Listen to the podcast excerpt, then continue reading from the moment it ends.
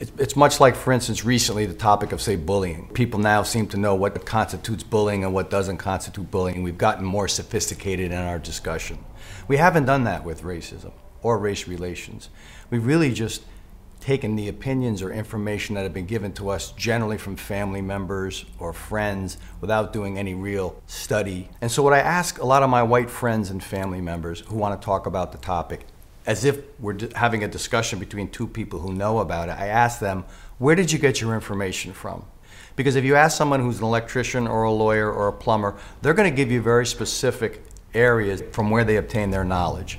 But with the area of race and race relations, most white people can't name anything in particular. So it's really unfair for white people to sit down at a table, for instance, with a person of color and say, let's have a discussion about the topic of race relations. We act as if there's no knowledge on the topic, and there is.